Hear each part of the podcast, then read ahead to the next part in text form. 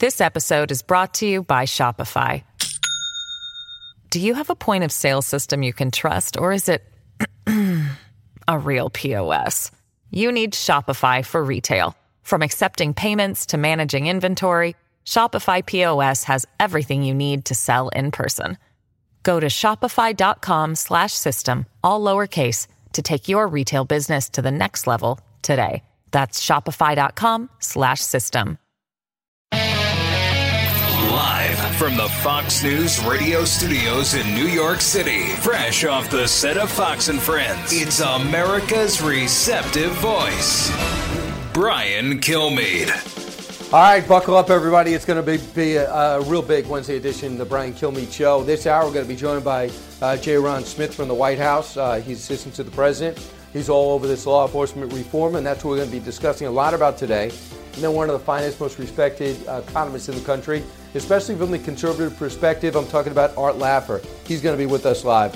Uh, and then we're going to be following up with James Conner, uh, Pittsburgh Steeler uh, standout with a book out with an inspiring story so appropriate for today. Uh, so far at the White House, is going to be some action.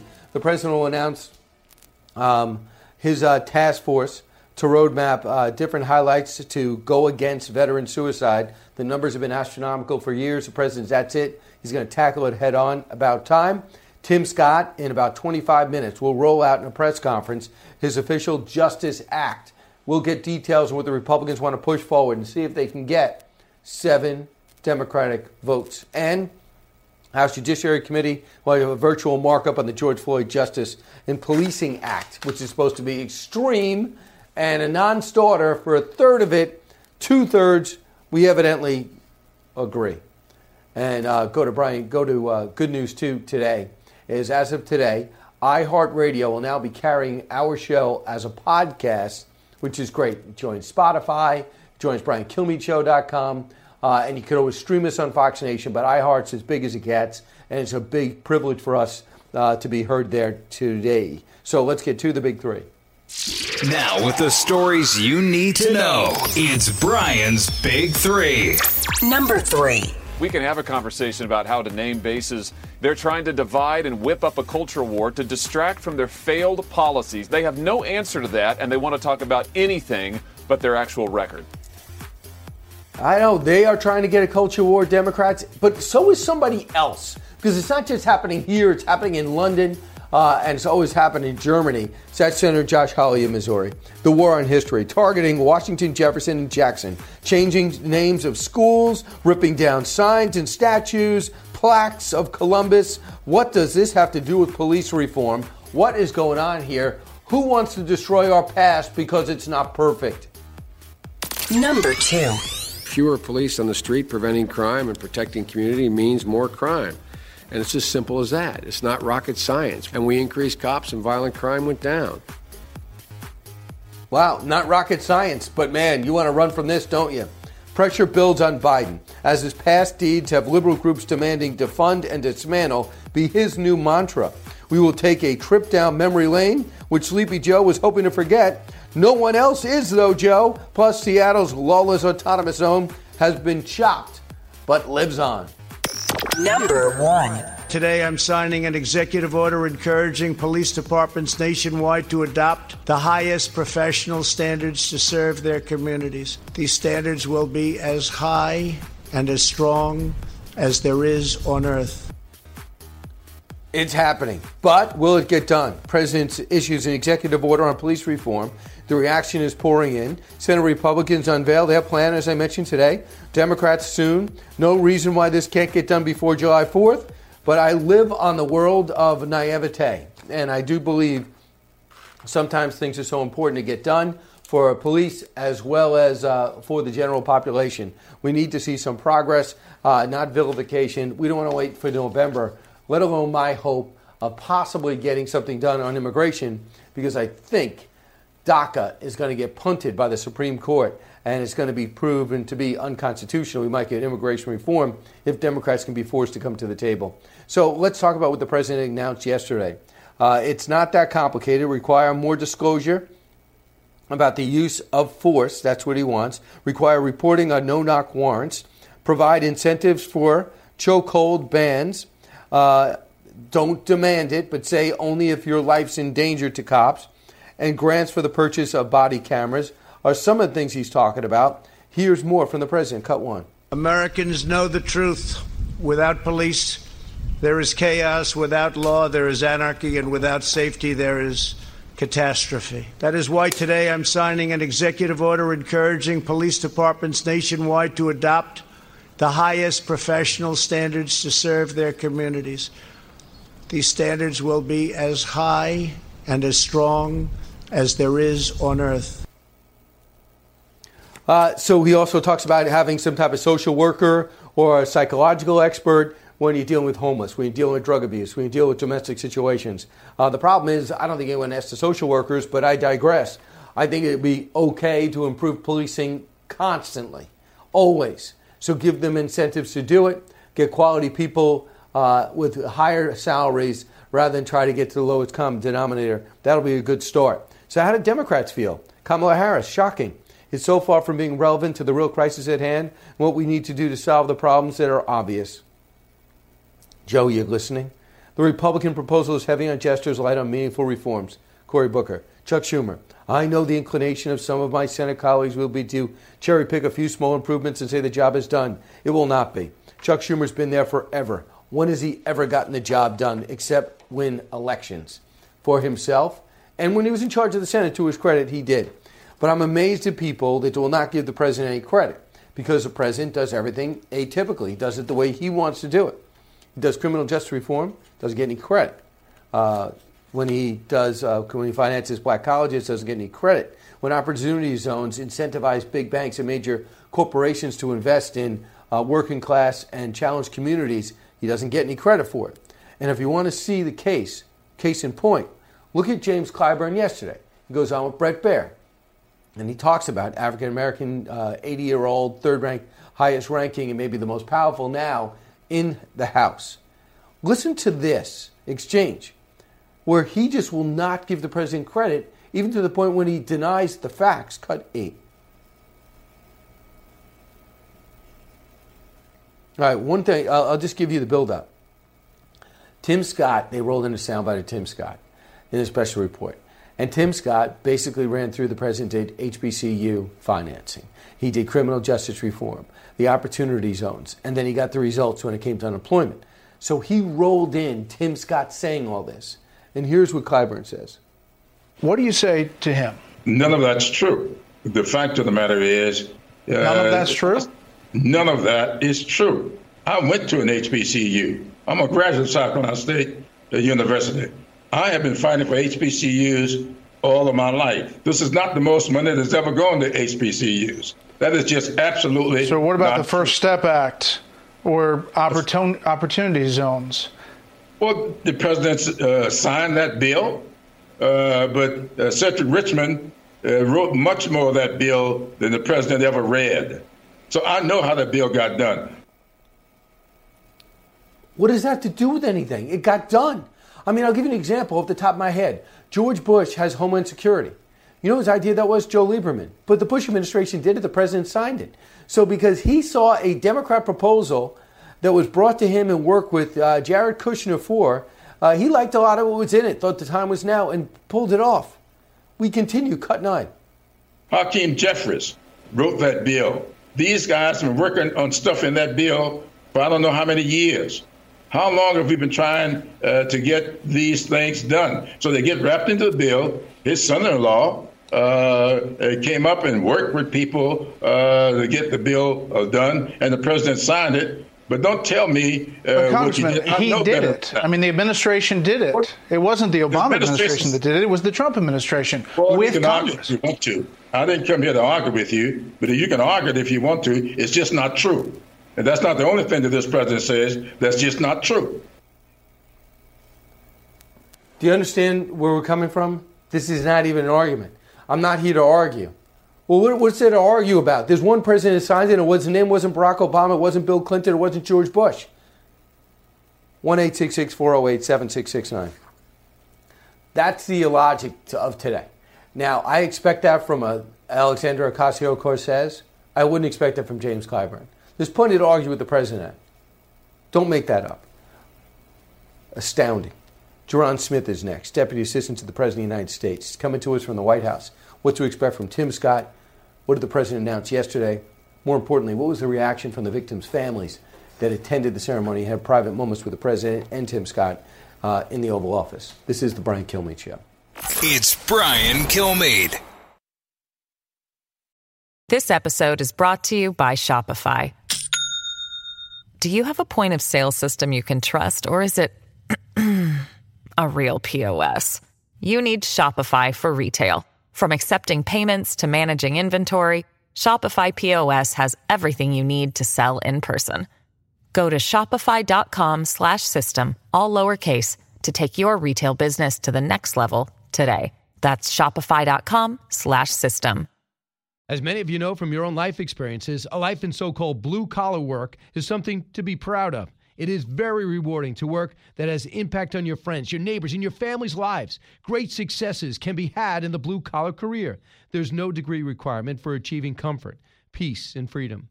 While schools cut shop classes and funnel students into colleges, there are plenty of options for hard workers who are ready to take advantage of open positions.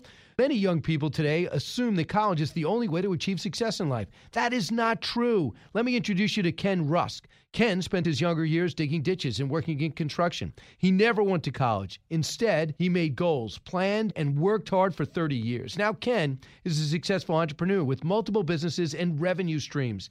In his national best selling book, Blue Collar Cash, Ken shares his insights from over 30 years of working in blue collar trades as an entrepreneur, mentor, and life coach. Now he's created a guide made specifically for you and your unique situation. This guide will give you or someone you love the tools you need to start designing the life of their dreams. You can achieve your dreams regardless of your educational background or your past. Go to kenrusk.com slash path to learn more. That's kenrusk.com slash path.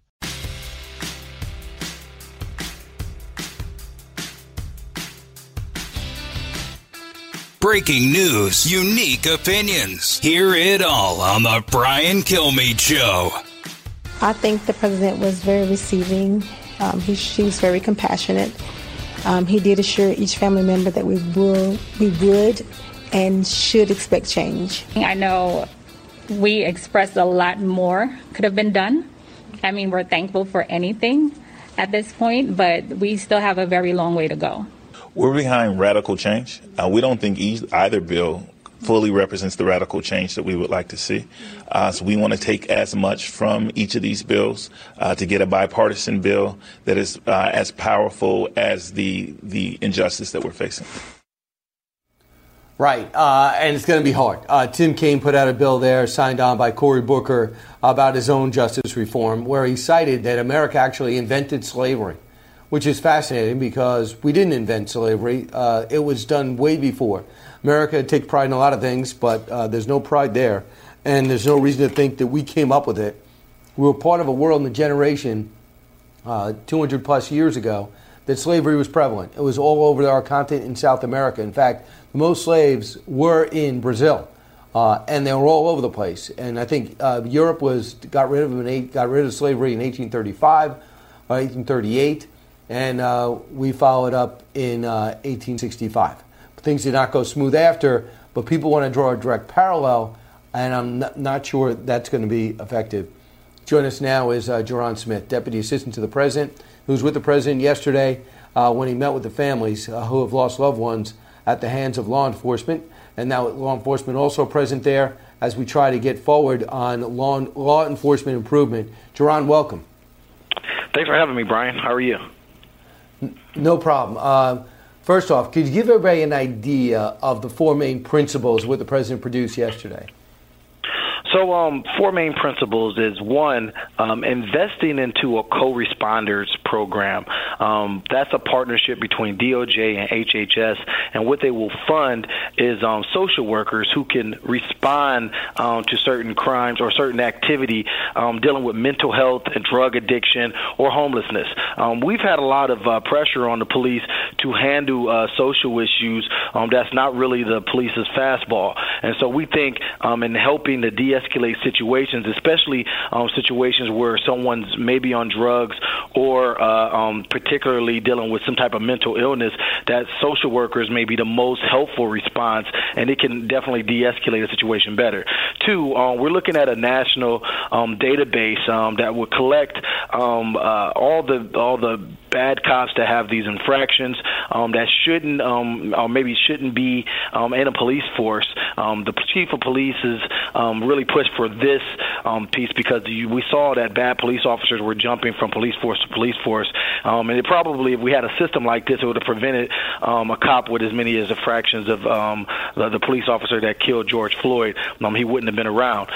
Then we also uh, created uh, uh, infrastructure and incentives to encourage more police departments to get accredited. Um, being accredited um, makes sure that that police department has standards around use of force, standards around um, de-escalation stra- um, um, training, and also standards uh, around how to interact with the community.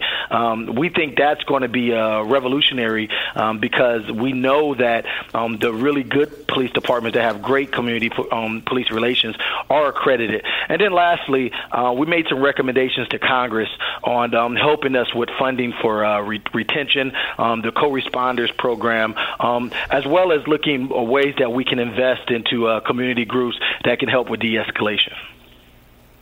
I want you to hear what Chuck Schumer said. Cut 11. When it comes to urgent national priorities, the Republican majority is like a broken magic eight ball that keeps saying, ask again later. The popular anger over long simmering issues of police brutality and racial justice has reached the tipping point. There is no reason to wait, there is no reason to delay. No, not enough. Magic eight ball. I know you're not surprised by having something negative about Chuck Schumer, but where's he wrong?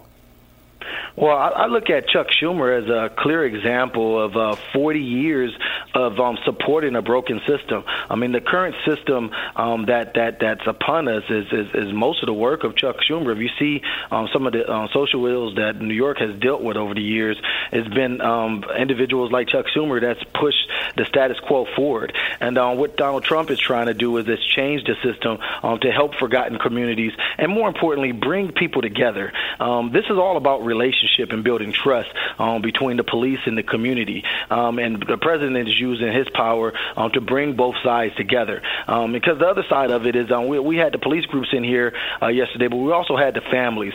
Um, and, and, and hearing from both camps, we were able to find common ground. And again, the, the first, the, the, the executive order is just a good first step. And uh, we'll continue to work with Congress to see if there's, if there's more steps that we can take. But I think the commitment is there from us. And then more importantly, it's action oriented, unlike what Chuck Schumer has done over his last 40 years of being in Congress, uh, which is mostly talk um, and no action. All right, I want you to hear what James Clyburn said, who might be the most powerful Democrat in the country right now. Cut 10. Much, much too little and does not go far enough. I think that what we've got to do is attack this culture that all of us know exists. This is institutional. Policing itself started out as slave patrols. We know that. And so what we've got to do is stop trying to put a band-aid on this problem and attack the institution uh, that is perpetuating this culture. Is it a band-aid? Is is he is he saying that this is just endemic in America? Well, I would say what was a band-aid was what they've done in the past with these commissions where we haven't even worked directly with the law enforcement officers. Um, no one hates a bad police officer more than a good police officer. And I think uh, most of these police departments want to do what's right. But if you look at what some of these local mayors are doing uh, in Atlanta or uh, Minneapolis or even Baltimore, um, they're not even being accountable for their own police force. Um, they're not even doing the work they should do to make sure that their police department is trained um, and making sure their police department knows knows how to de-escalate a situation. Um, some of those things are, are, has to have local accountability, um, and and many of these uh, leaders need to put some accountability on their local leaders. Um, we've been to over um, 60 different cities throughout the country, um, trying to help uh, these uh, local leaders, um, you know, revitalize their cities, and, and some of them don't even show up, and they only show up on election day. And so, what the president is talking about is, is action, and uh, we, we're willing to work with anyone that wants to take decisive action. All right, uh, Ja'Ron Smith, thanks so much. I know you've been at the, the forefront of this uh, as Deputy Assistant to the President of the United States. It's uh, another busy day at the White House. We look forward to seeing what Senator Tim Scott comes up with today, and maybe he gets something by July 4th. Is there a sense that July 4th is possible? Well, we will see. Um, you know, it's a lot of work ahead of us, but the commitment is there from our end. Okay. Go get him, John. So, Appreciate it. thanks so One much. eight six six four zero eight seven six. You got it. Uh, seven six six nine. Do you ready for another rescue package? The president says he wants a few more trillion. Art Laffer, an esteemed economist, award winning, will weigh in. And then James Conner, the Pittsburgh Steelers. It's going to be a busy hour. So glad you're here. Brian Kilmeade Show.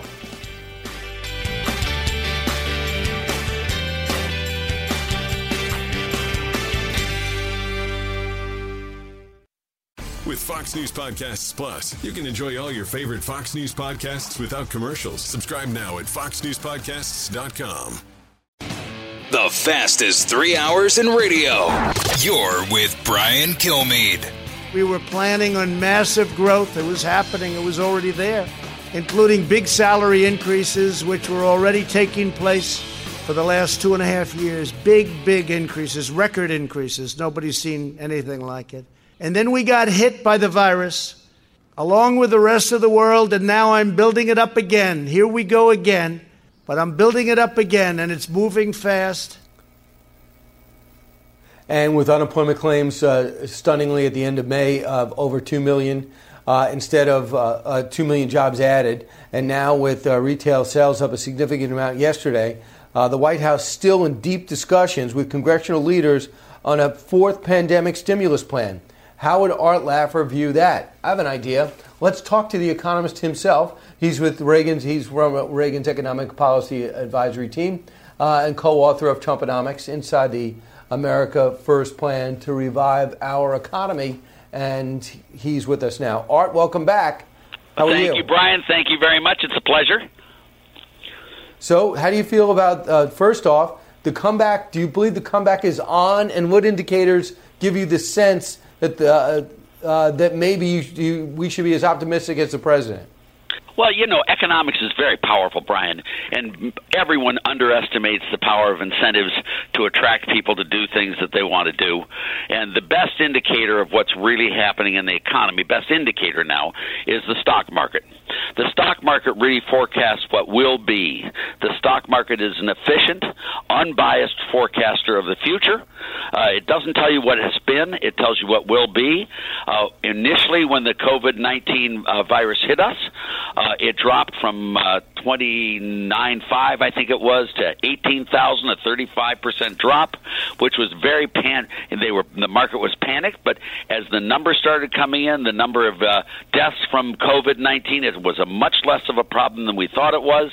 Uh, and as that has happened, the market has rebounded very nicely, and now the market thinks this is not a huge deal by any means. It's nowhere near uh, the collapse in the market in the year 2000 or in 2008 or in 1987 even or even 1974. This is a, going to be a very sharp down and a very sharp back up. And the market tells us uh, we're going to be back up and running quickly, and that two and a half million was what I thought would happen as an economist. Uh, all the other commentators said, "Oh my God, it's so surprised," but it shouldn't surprise you. Retail sales shouldn't surprise you. The stock market shouldn't surprise you. Economics is truly vital and people really want to make income and they really go at it very heavily and I, I think the president's totally right on this and I'm looking forward to his next stimulus plan which I hope is a payroll tax waiver. All right, so you want to see another two trillion spent? Uh, I don't think I need two trillion. Uh, you know, uh, it's much better to cut taxes than it is is to increase spending. It's very difficult and very costly for the government to collect taxes or collect revenues and then spend them.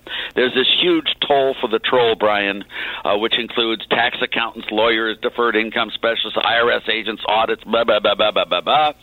So for every dollar you collect, it costs you about 35 cents. This is a paper I did with John Childs, and there's out of pocket costs about 35 cents on each dollar.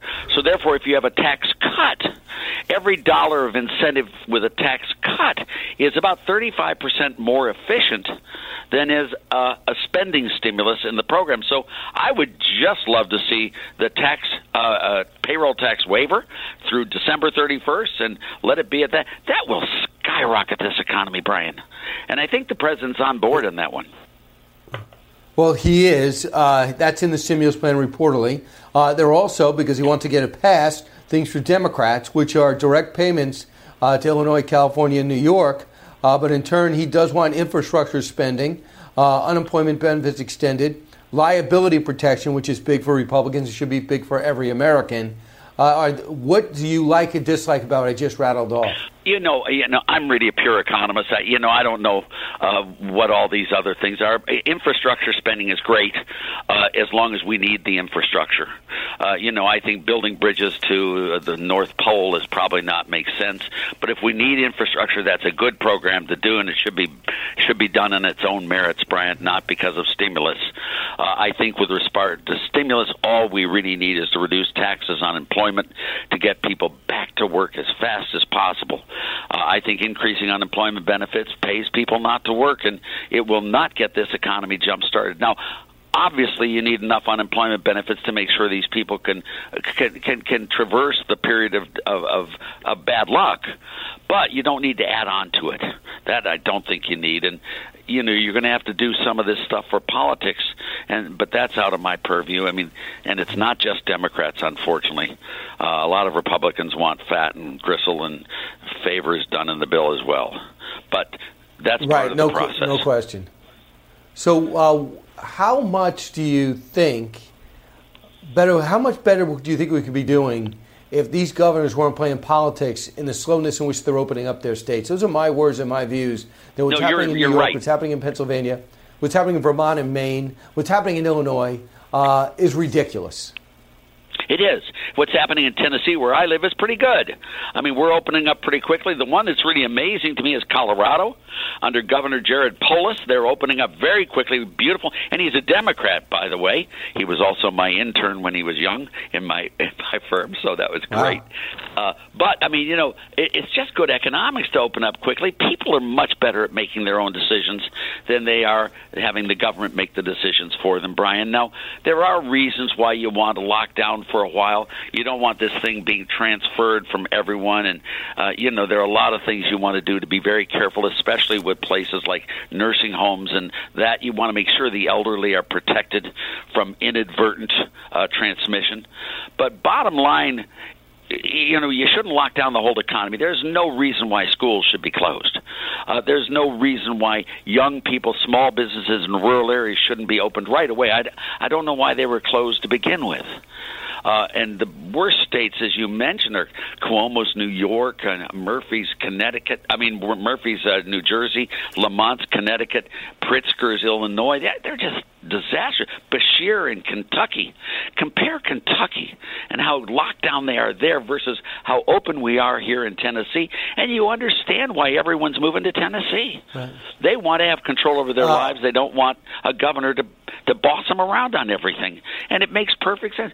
Who's better at taking care of me than me? If I think there's a risk, believe me, I'm not going out. Uh, exactly. You know if you have an underlying condition. You know if you have a heart ailment. You know if there's a lung Exactly. issue. You know if you have diabetes.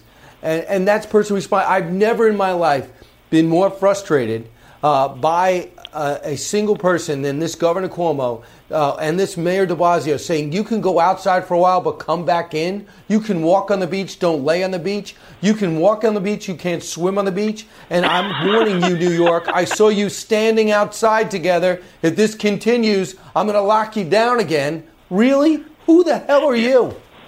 I love it. I love. I mean, it's it's a caricature of 1984, George Orwell's 1984. You know, and that these people are better and smarter for us than we are for ourselves. Right. And it's such So I gotta ask you this. such arrogance. But right. and I So- hope they don't so give I money to these loser states. By the way, I hope the next stimulus bill does not give money uh, independently. I mean, if they give it to all the states based upon population or something, that's one thing.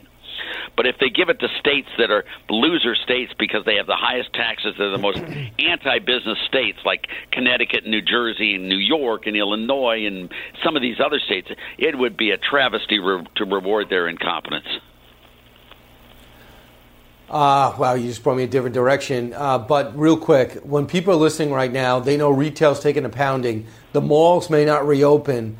Uh, are we seeing a shift? Is something changed forever because of this pandemic? When we watch people get everything delivered and they're choosing to uh, get food delivered and, and stuff that they used to go shopping for, they now go online. Have we pushed away from retail more rapidly than, than our economy normally would have? Yeah, you know, whenever you have something like a pandemic or anything, something that disastrously destroys an economy or a, or an environment, once the envi- once the destruction has occurred, then you get all sorts of new things moving in and creating. It's what Schumpeter referred to, and Larry Kudlow loves this. It's called creative destruction. The pandemic has some side benefits that are really pretty good. One of them is all sorts of new economic developments are going to take place, like delivery of food, like this. Uh, cruise lines probably aren't going to be a favorite for quite a while. uh, you know, it's going to really change the composition of production output and employment. And having a lot of businesses fail means that you're going to have a lot of businesses open, new investments, new businesses opening with new products, new things. So you're going to get a surge in productivity, Brian, that's going to be very impressive and very ultimately long term benefit for the economy. Absolutely. So, all right, always great to have you on. Your enthusiasm is contagious, and hopefully, we'll have good news for the country uh, each time we have you on as we get through the summer. Uh, Art Laffer, thanks so much. Thank you, Brian. Talk to you later. Bye.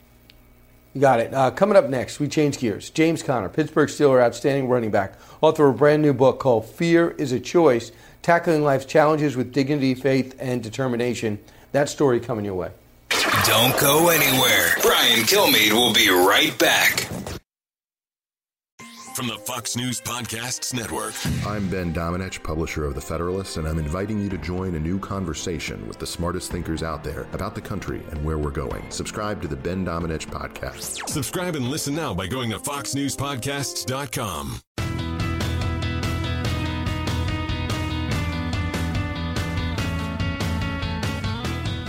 The talk show that's getting you talking.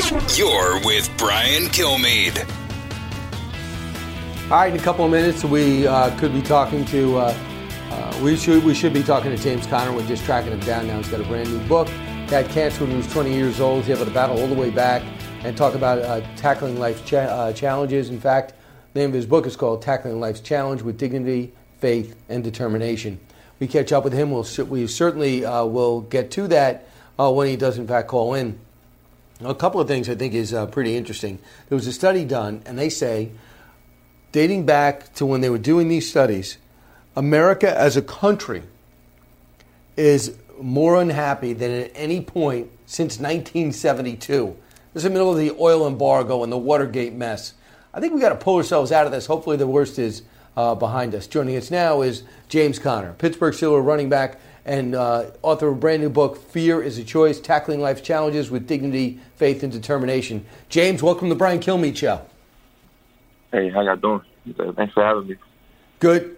Hey, no problem. James, a young guy already writing a biography, uh, already had a great life, had a challenging life. How did getting cancer at 20, your junior year in college, really help shape who you are today?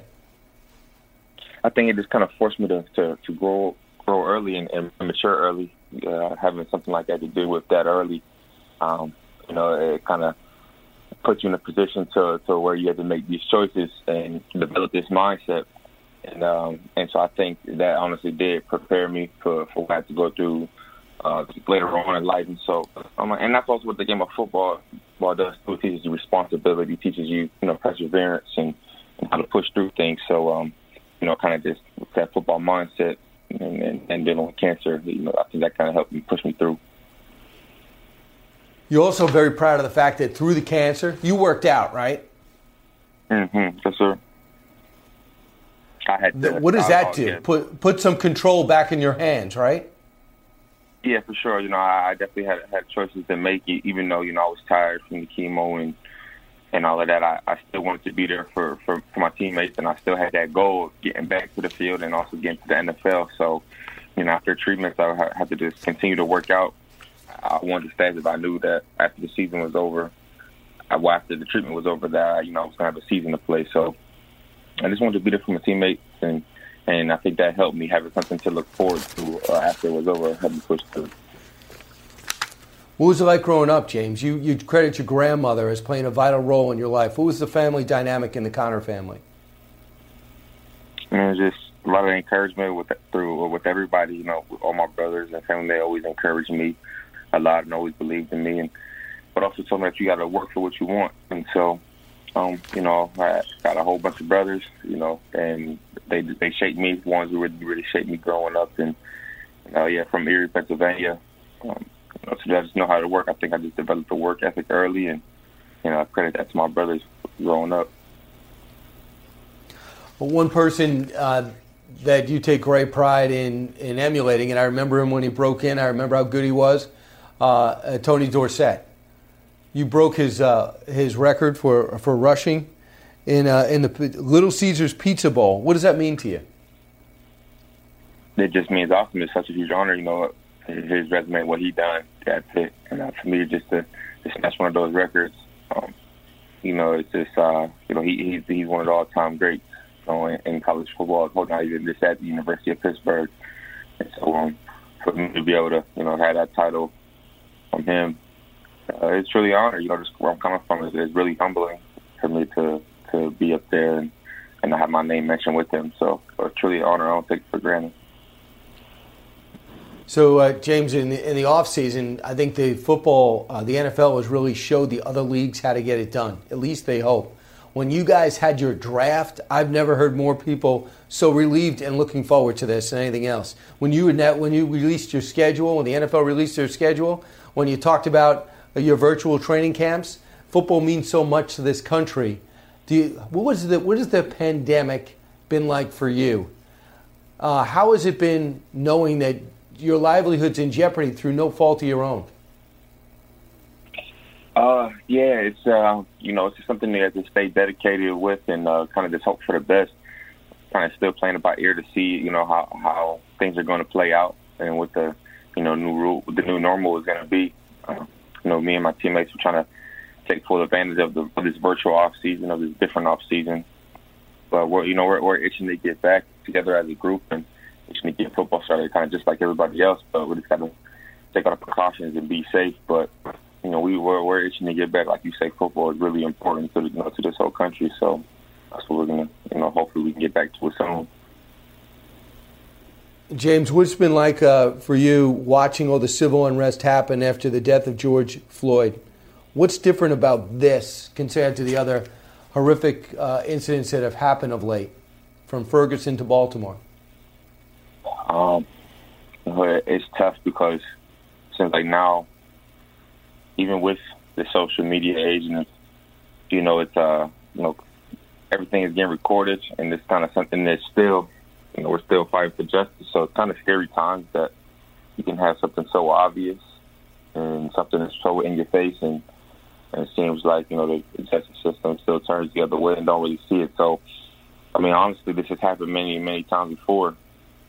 It's very frustrating. It's um, you know the, the, the shape of our country in, and and the system right now is broken. But we have to continue to, to, to spread this awareness and continue to try to, you know, over time, day by day, try to make change and and and get some type of, justice, you know, because cause things need to change. And so, uh, uh, but I, I know there's still there's still protesting, and and and that's what it's going to take. It's going to take you know us not letting it die down, and, and keep that that our main focus so that you know hopefully you know our, our the new generation and our kids coming up, you know, it, it'll be a little different for them. Uh, James, congratulations on the book.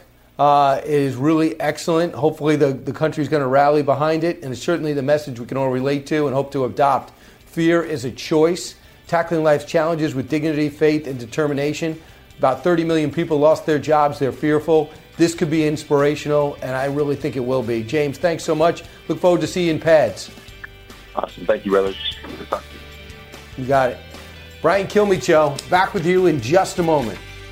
Jason in the House, the Jason Chaffetz podcast. Dive deeper than the headlines and the party lines as I take on American life, politics, and entertainment. Subscribe now on FoxNewsPodcast.com or wherever you download podcasts. From the Fox News radio studios in New York City, giving you opinions and facts with a positive approach. It's Brian Kilmeade.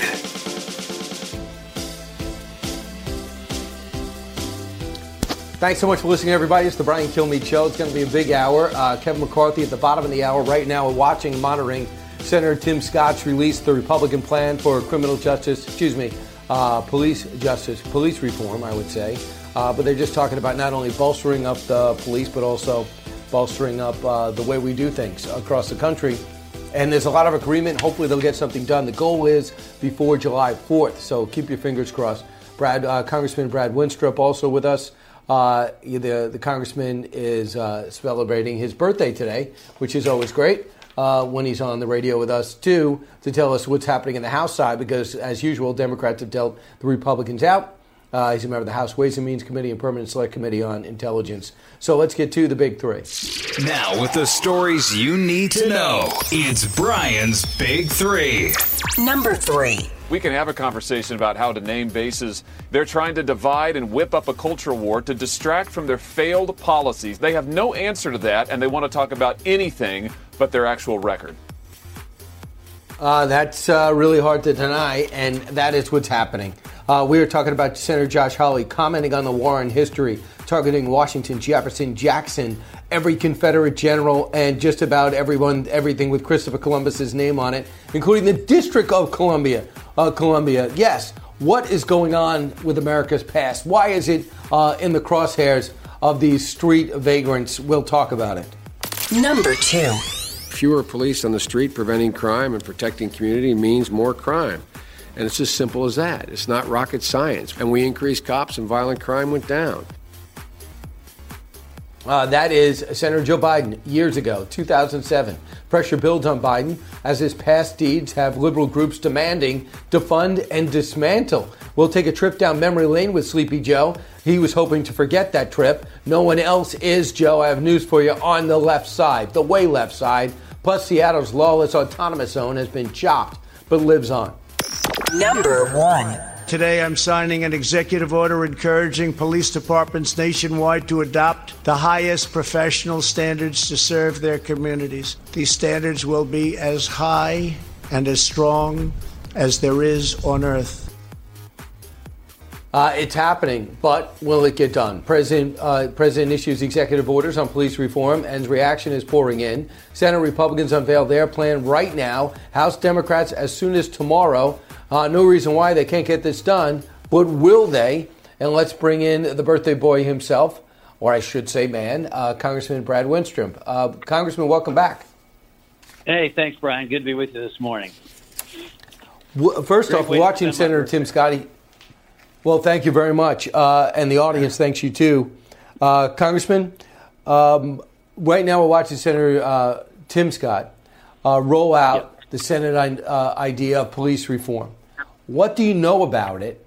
He was a, your former colleague in the House. What do you know about it, and what do you guys plan on putting into the House version? Well, we had a really good conversation yesterday with Senator Scott, with our entire conference. And the House has been involved. Members of the House with the appropriate backgrounds, we feel, have been directly involved with Senator Scott in crafting this bill. And by that I mean we've had our law enforcement officers participating. We've had people with judicial experience participating. And we've just had members participating that have some insight on the on the issues or want to have insight on the on the issues. I, I think that uh, Tim has done a very good job of putting something together here. One of the key components to what we're talking about here is actually collecting data, data that can tell the tale of what's going on. You know, as we look at what happened in, in Minnesota, no one thinks that that was right. No one does. And so you have a situation like that that we say, look, we've got to take a look at, at what's right and wrong in, in our policing. I stand with police. Let's not forget June 14th, just three years ago, it was police who saved all of our lives at the baseball field. And, you know, that is, is something that we have to recognize, and that's why I stand by police. Always have stood by police. That's how I was brought up to stand by police. But you, if you have bad eggs, you've got to do something about it.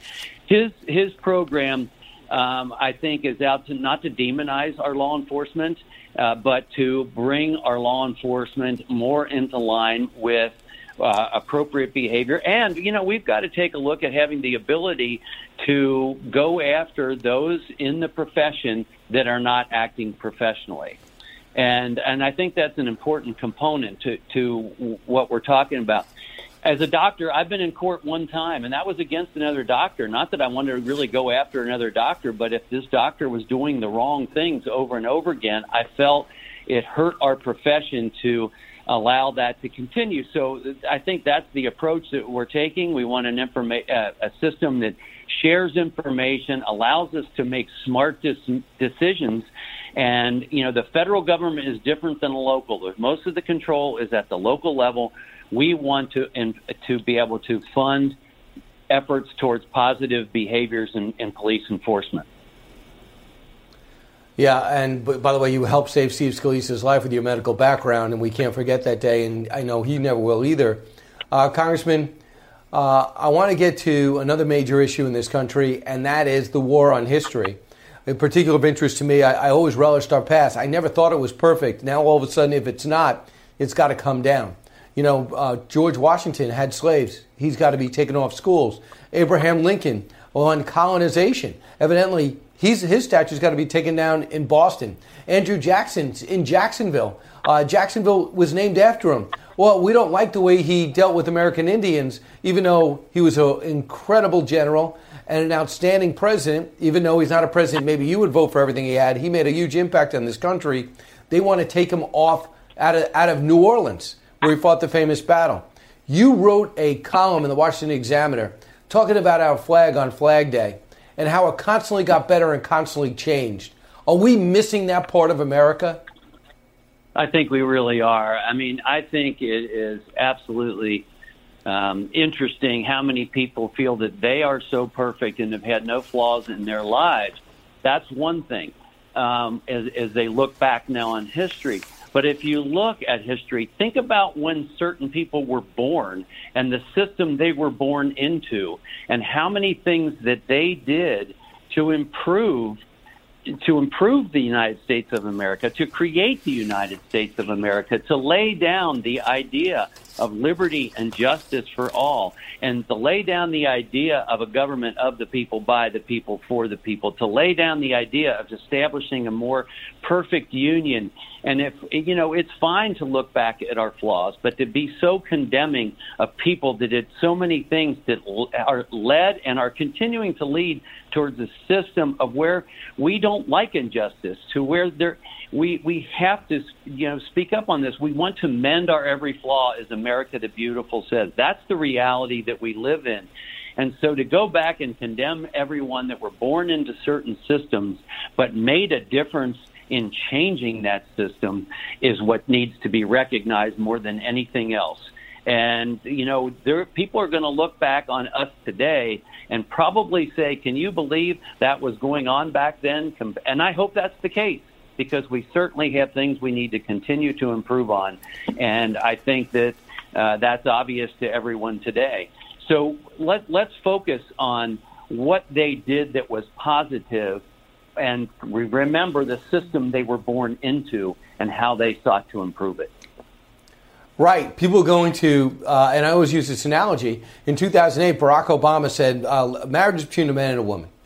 And if 2012, if you said that, uh, you're uh, you're a homophobe or uh, you're working against rights. If you believe what Barack Obama believed in 2008, he changed in 2012. Does that mean no school should be named after Barack Obama? We shouldn't buy his book? No. You might agree or disagree with him. He's an historic figure, like it or not. Does it mean that you agree with everything that he grew, uh, agree with or ran on? This never was a debate before. But I think part of the problem is things I hear from people like Senator Tim Kaine. This guy, I never thought was somebody, uh, I thought he was a so called moderate Democrat. I'm disabused of that with statements like this. Cut 30. The United States didn't inherit slavery from anybody. We created it. It got created by the Virginia General Assembly and the legislatures of other states. It got created by the court systems in colonial America and since that enforced fugitive slave laws. It was, we created it, and we created it and maintained it over centuries. Really? We created slavery? I know America is considered arrogant and we consider everything that we invented, but uh, I'm pretty sure we didn't invent slavery. Yeah, I'm I'm pretty sure about that too. That that existed for uh, centuries and centuries and centuries, and um, that doesn't mean. But we are a country that sought to get rid of it, and that is something that we need to celebrate. There's no doubt about that. You know, and I, I wrote that piece about the flag because the flag stands for all the things that we do believe in. It's just that some of our people don't always adhere to those virtues and values. So de- to denigrate the flag, which which stands for uh, preventing injustice and liberty and justice for all and equal treatment unto the law and and personal freedom and all of these wonderful things, that's what the flag stands for don't condemn the flag and what it has stood for and where it has gone and been just because some people don't adhere to those values in our country. We have to continue to work on those that, that don't adhere to those values. That's really what America is about. And it's a, it's a constantly ever changing thing. And you're right, to reach back and to look at something anybody ever did, you have to look in the context of the time. And that's the only way to do it fairly. And like Josh Hawley said, you, we can have these conversations, but what's taking place right now uh, is is not, is not fair and doesn't do us any good. It's how are we looking forward? I prefer to look forward to the things that America can accomplish right. and how much better we can be. How do you feel about what Speaker Pelosi wants to remove all the Confederate statues out of the Capitol? Yeah, you know, I, I don't know what's her point with that. Uh, it's part of our history. I think it would be silly to ignore our history. Why is that statue there? What does it represent? What does it mean to you? I mean, that's that's really what it comes down to. But to forget, to tr- what are we going to try and forget that we had a civil war? I don't think that's a good idea. And so, um, you know, again, what are we going to do to move forward? And you know, people can make their own decisions within those states, and and they should make the decisions of who they put there. And just like you pointed out with Barack Obama, feeling one way one day and another way years later, uh, states can do that as well with those statues, and and maybe that will happen. I don't know, um, but there are certain things that we just take a look at and talk about, but also how is it going to make us better going forward, if it, if indeed it's going to. Right. You served our country. You're a doctor and a congressman, and you just point out you never said we are perfect, but I think one of the admirable things about America is we always try to be. Uh, so don't denigrate it. Work for it. And I wish some of these people taking a knee and complaining would preface it with, "I love this country. I want to be a part of it." Uh, Frederick Douglass, born a slave, wanted to be an American and was insulted by the fact that people like Abraham Lincoln were saying, hey, we're sorry, we'll send you back to your country or send you back to what previous generations did. They looked at him and said, Are you kidding me? I want to be an American. So if they could think that, how dare we do this? Uh, Congressman, best of luck. Hopefully, you get something done uh, before July 4th. Hey, thanks, Brian. God bless you. You got it. 1 408 7669. I'll come back for the first time today. Take your calls. Kevin McCarthy at the bottom of the hour, uh, another decision maker. Don't move. This is the Brian Kilmeade Show. It's Brian Kilmeade. New from the Fox News Podcasts Network. My name is Kennedy, and welcome to my podcast, which will, I humbly say, single handedly save the world. You're welcome. It's Kennedy Saves the World. Subscribe and listen now by going to FoxNewsPodcasts.com.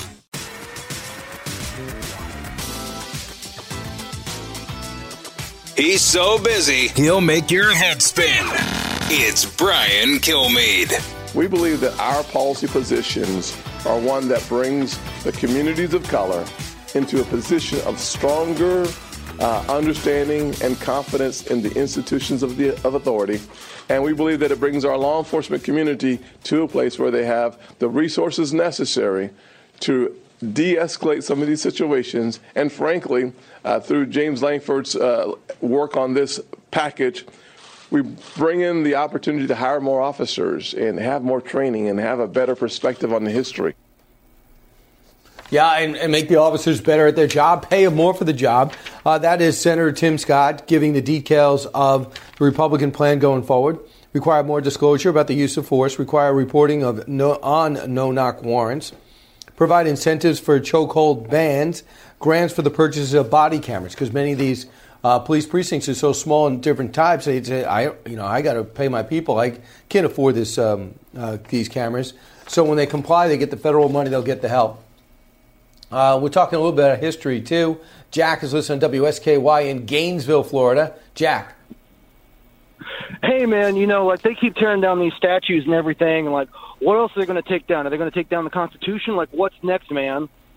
Like, we need more statues. We need more history. This is why, like, you know, they killed American soldiers and everything. We should have a statue to Timothy McVeigh, right? That's what we should do, right? Uh, what are you talking about? Well, I mean, like the we're talking about the the silver, uh, not sorry, I'm sorry, the uh, the Confederate States, right? They killed American soldiers. So, what statues should we have? So, Jack, so Jack, do you, do you want uh, what statues do you want? Do you want no history? Do you want no history books? Do you think well, Thomas Jefferson no, was a great I mean, man? That's why Timothy McVeigh needs a statue. That's why Muhammad Atta needs a statue because they also killed Americans. It's part of our history. Does, does really? You should definitely keep Timothy McVeigh in our history books, but you don't get a statue without Jefferson, we're not the same country. Without Washington, we're not a country. That's different than a killer. If you go and take out the British, or if you do things that are, that are, that are true to that day, they're to be noted. But it doesn't mean that George Washington is less of a great man. It doesn't mean that Jefferson, Monroe, and Madison aren't less great because Lincoln was supportive of colonization doesn't mean he was great. Because Lincoln tried wasn't great. Because Lincoln tried to cut a deal with the South that they could keep their slaves if they just would not secede doesn't mean he was not great. It means he should be studied, and in the entirety, he should be lauded. 45 presidents, they should not move. You don't agree with Jackson? Jackson was an influential figure beyond his year, eight years in office. Uh, he was part of Martin, Martin Van Buren, Buchanan, Sam Houston. Uh, it goes on and on and on. I get the sarcasm. You could say whatever you want. But for you to think that because people are historic figures, uh, Charles Manson, is a historic figure, doesn't get a statue. Charles in St. Louis. Hey, Charles. Hey man, look, I just want I've got to say something about what this guy just said. It's just I agree with Bush and uh, in Texas uh, putting the the armed forces and the and everybody in front of the Alamo because I mean, what does that have to do with anything that you know these people are riding and all over? I'm a semi truck driver. I come from a a very patriotic family. My both my parents were law enforcement. Uh, all of my family has been military, including myself, a Marine.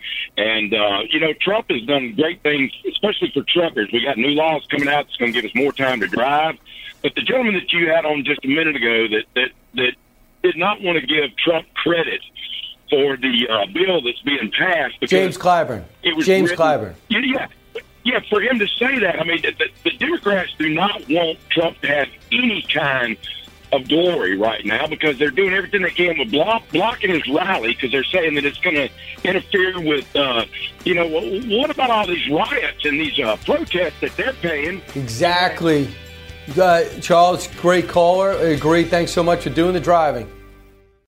It's the Hammer Time Podcast. Fox News Channel's Bill Hemmer takes you one on one with engaging personalities covering the critical issues of the day. Find Hammer Time now by going to FoxNewsPodcasts.com. America's listening to Fox News.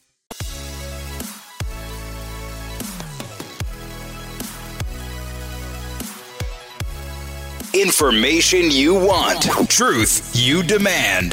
This is the Brian Kilmeade Show. Uh, let me start by simply saying that too often we're having a discussion in this nation about are you supporting the law enforcement community or are you supporting communities of color? This is a false binary choice. it, the answer to the question of which side do you support, it's I support America. And if you support America, you support restoring the confidence that communities of color have in institutions of authority. This legislation encompasses that spirit. It speaks to the fact that we believe that the overwhelming number of officers in this nation are good people. That is former Congressman turned Senator uh, Tim Scott, who led the charge for uh, police reform and law, uh, law and order and criminal justice and the men in uniform had a seat at the table, as well as did the minority community and those in the community that seem to understand the big problem. That's why it was a very thoughtful presentation about 20 minutes ago that was put out there by Republicans. Almost 24 hours prior, the president rolled out his executive orders. Now we wait for the House. Minority Leader who wants to be Speaker, uh, Kevin McCarthy, joins us now. Congressman, welcome back. Thanks for having me back. First off, uh, I know that Tim Scott briefed your caucus what could you uh, uh, tell our listeners about the highlights of what was presented today? Well, this is a very good bill and a thoughtful bill, and I want to thank Tim Scott for all the work that he has done on this.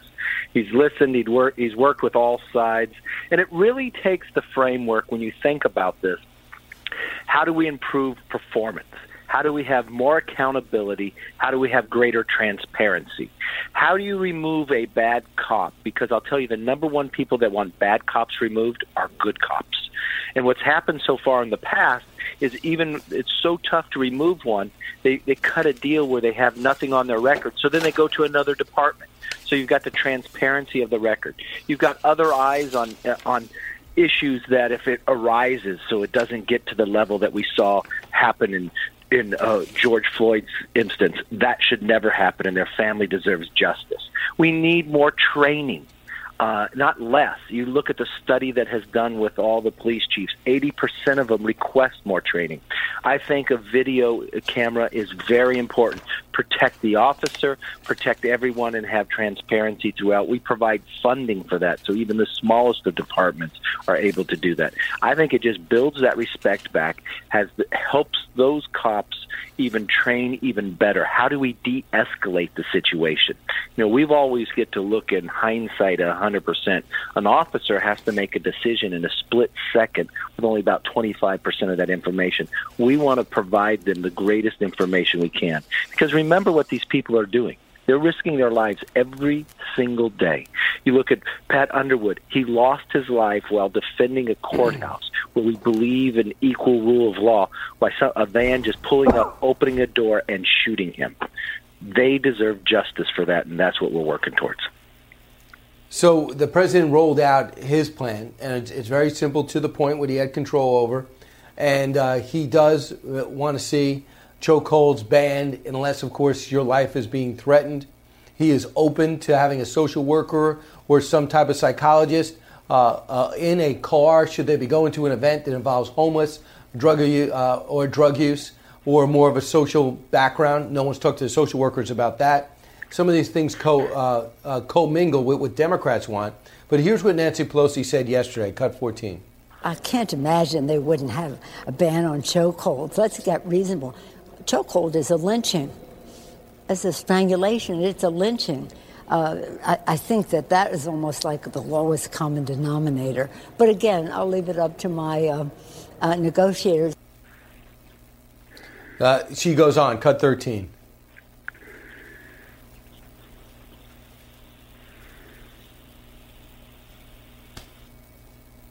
You don't have it? Okay, you don't have it.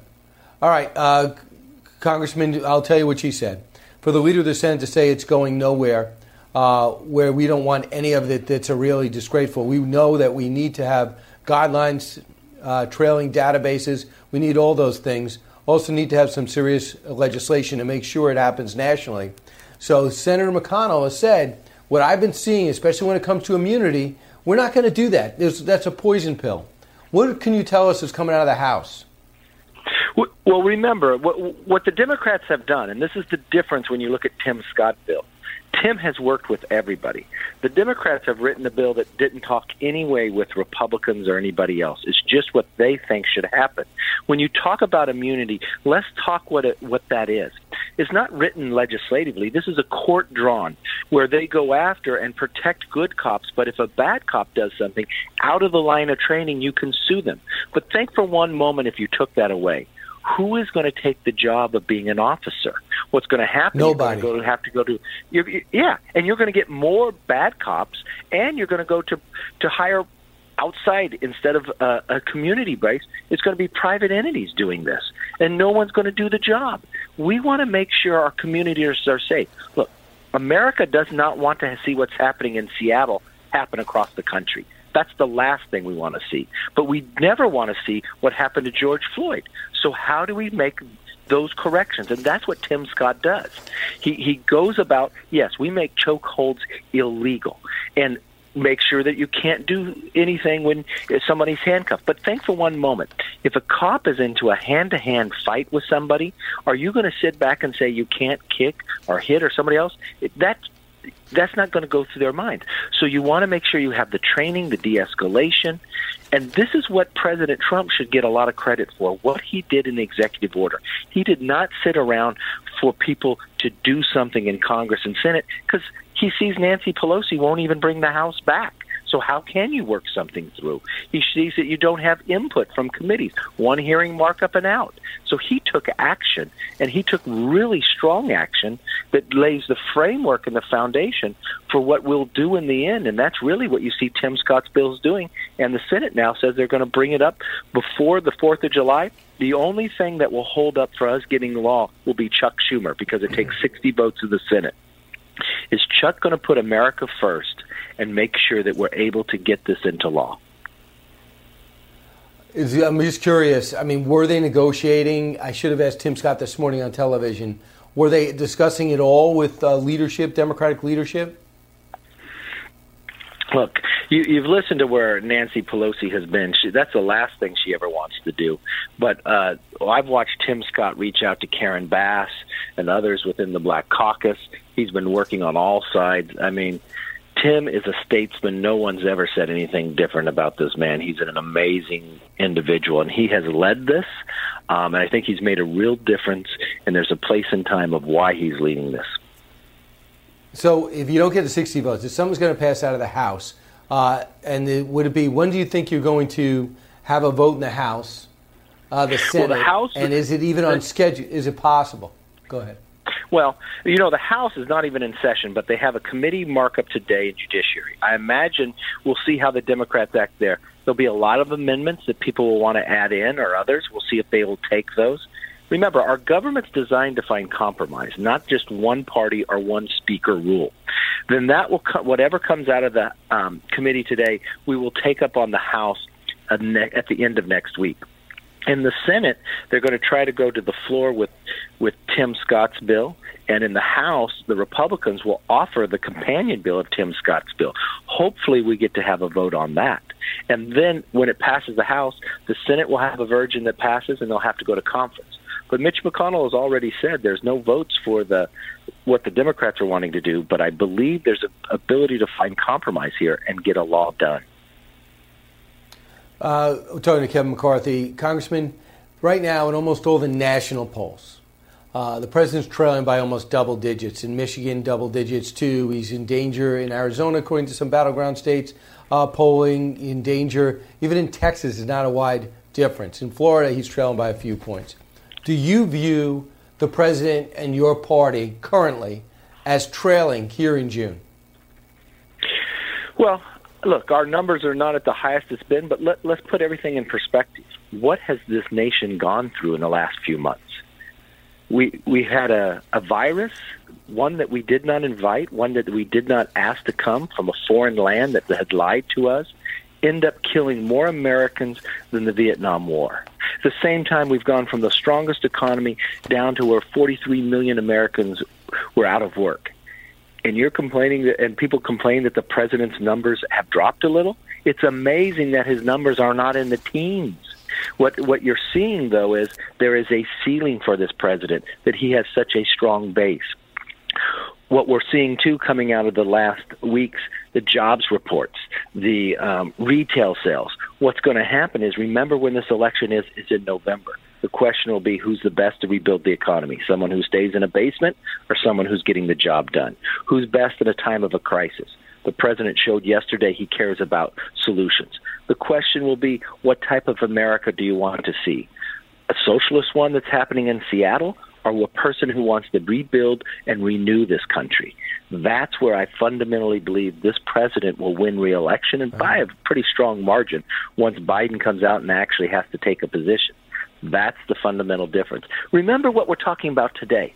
This president got us criminal justice reform. Joe Biden prides himself on being the author of the crime bill. We're looking at a, at a challenge within this nation about race.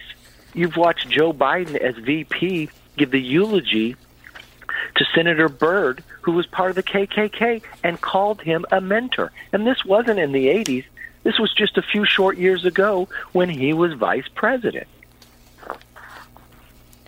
Uh, important to bring up, too, there are 50 liberal groups who are pushing the vice president to atone for that. And one of the things to do is to support, uh, dismantle, uh, and defund. I mean, he's in an interesting spot right now because those he wants that portion of the Democratic Party, and they're very much seemingly on the fence with him. Listen, um, the more you look at Joe Biden's record, the less America wants him anywhere near the White House. Um, that's probably why he stays in the basement. But the one thing I find is America is going to want somebody who's willing to lead, who makes sure that this next century becomes America's century. And you cannot save America if you do not love this country. And what I've watched happening in Seattle is a fundamental difference, and that's going to be a big difference when it comes to the election. If you want to rebuild this economy, we know who's best to do that because he's done it before and he's doing it now. Who's best to stand up to China? An individual whose son gets billions from China, or an individual prior to ever running for office has warned us what China would do to America and has stood up to them all along the way. And when it comes to the COVID virus, look at what this president's been able to do with testing and others. But more importantly, what he's transformed the FDA. When we're sitting here before the next election and have a vaccine coming out, America is going to sit back and say, President Trump has led well. Uh, lastly, you have an LAPD. I know you're in California, not in Los Angeles, but uh, they are now going to be defunded. Money's going to be taken away. They might be taken out of the schools. In New York, they're taking them out of uh, cops out of the schools uh, and and out of different facilities. Are you concerned about law enforcement in California? I'm ve- I'm concerned about the safety for Americans. Why would you remove police officers? Why would you cut police officers? This is a time to invest greater in training and accountability. Uh, this is the opposite of what you would need to do. That's what you're finding with the socialist views of the Democratic Party. It's a knee jerk reaction instead of sitting back and saying, how do we solve this? That's what Tim Scott has done. That's why his bill should become law. And that's what we're working towards a more perfect union. Got it, uh, Congressman. Thanks so much. Appreciate your time. It's an uh, exciting time. I, actually, I, am optimistic. Believe it or not, maybe uh, maybe I sound a little bit. I hear a little bit in your voice that something will get done before July 4th. Look, I am always a happy conservative. I believe this is the greatest nation that's ever been on the face of the earth. Whatever challenge we have, we will rise to the occasion, and that's the moment you see today with this bill coming out. And it's an opportunity for all of us to work together to solve the problems that we face, and we can do it to make this country better. So I thank you for the opportunity to be with you again. Okay, Congressman, thanks so much. That's uh, Leader McCarthy uh, with that information. And what he's referring to is the press conference that just culminated uh, with Senator Tim Scott leading the charge. Other Republicans uh, also said some few words from Senator Lankford uh, on down, uh, Senator Ben Sasse. They all gave their thoughts about their idea of uh, police reform. And law enforcement was at the table. So I am relatively optimistic. Let's see if we can get this done. Back with your calls at 1 408 7669. You're with Brian Kilmeade. From the Fox News Podcasts Network, download and listen to The Untold Story with Martha McCallum. The host of The Story on Fox News Channel sits down with major newsmakers each week to get their untold story. Subscribe and listen now by going to foxnewspodcasts.com.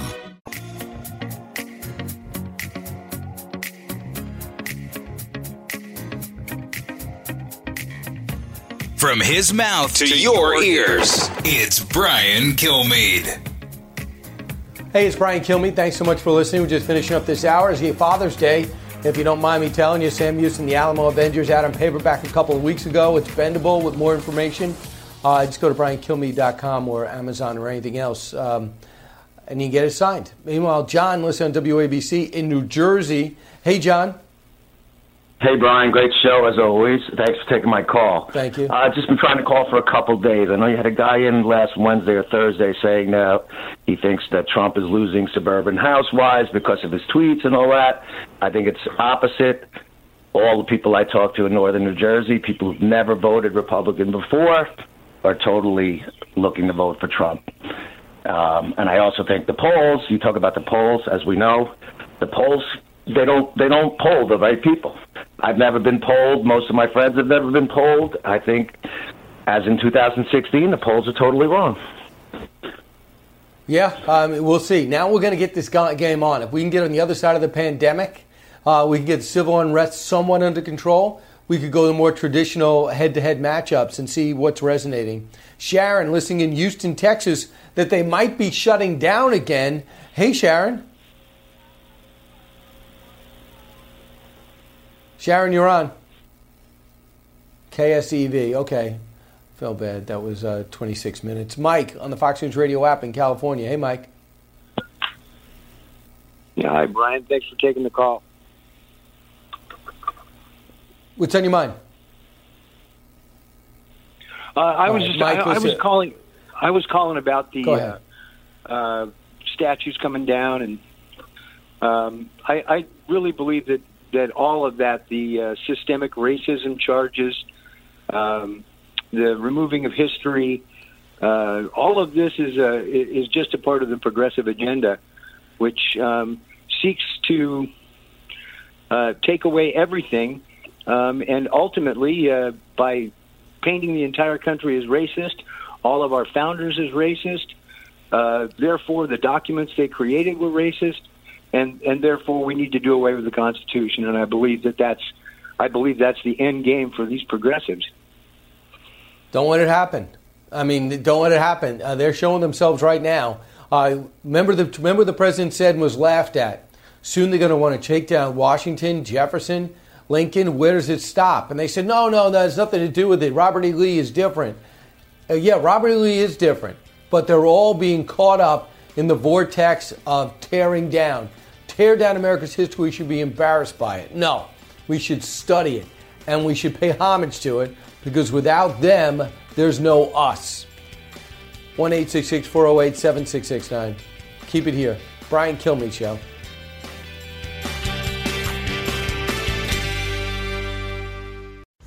Bream is a podcast hosted by Fox News Channel's Shannon Bream, sharing inspirational stories, personal anecdotes, and an insider's perspective on actions and rulings from the High Court. Subscribe and listen now by going to foxnewspodcasts.com. America's listening to Fox News.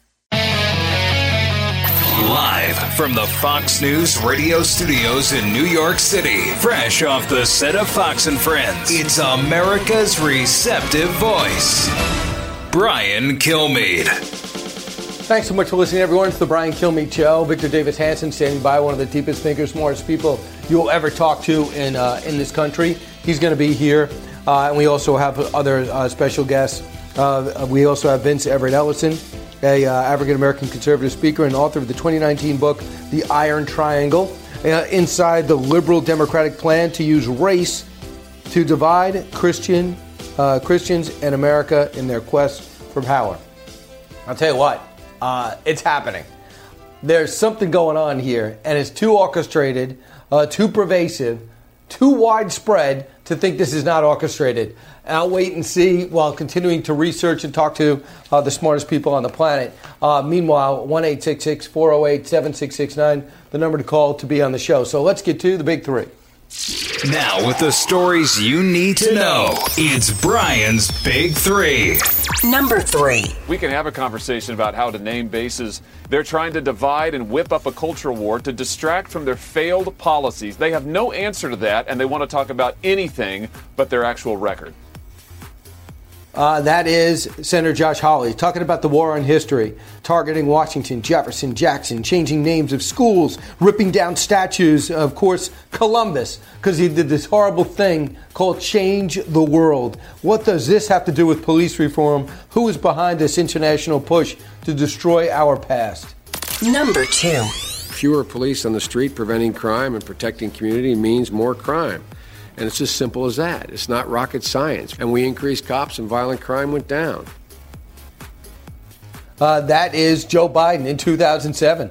Uh, the pressure builds on Biden as his past deeds have liberal groups demanding 50 strong defund and dismantle become part of his vernacular.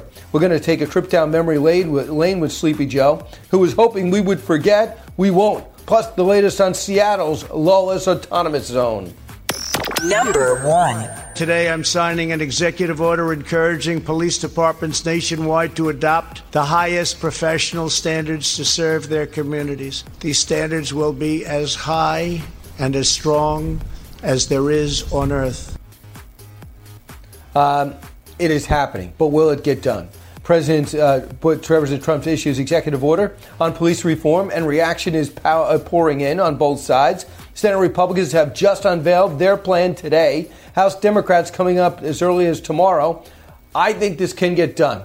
Let's bring in Victor Davis Hanson to discuss this and so much more. Uh, Victor, I, thanks so much for joining us, by the way. Um, Thank you. Thank you. Can you tell, uh, do I have a reason to be optimistic something get can done of substance before July 4th? Uh, I don't think so.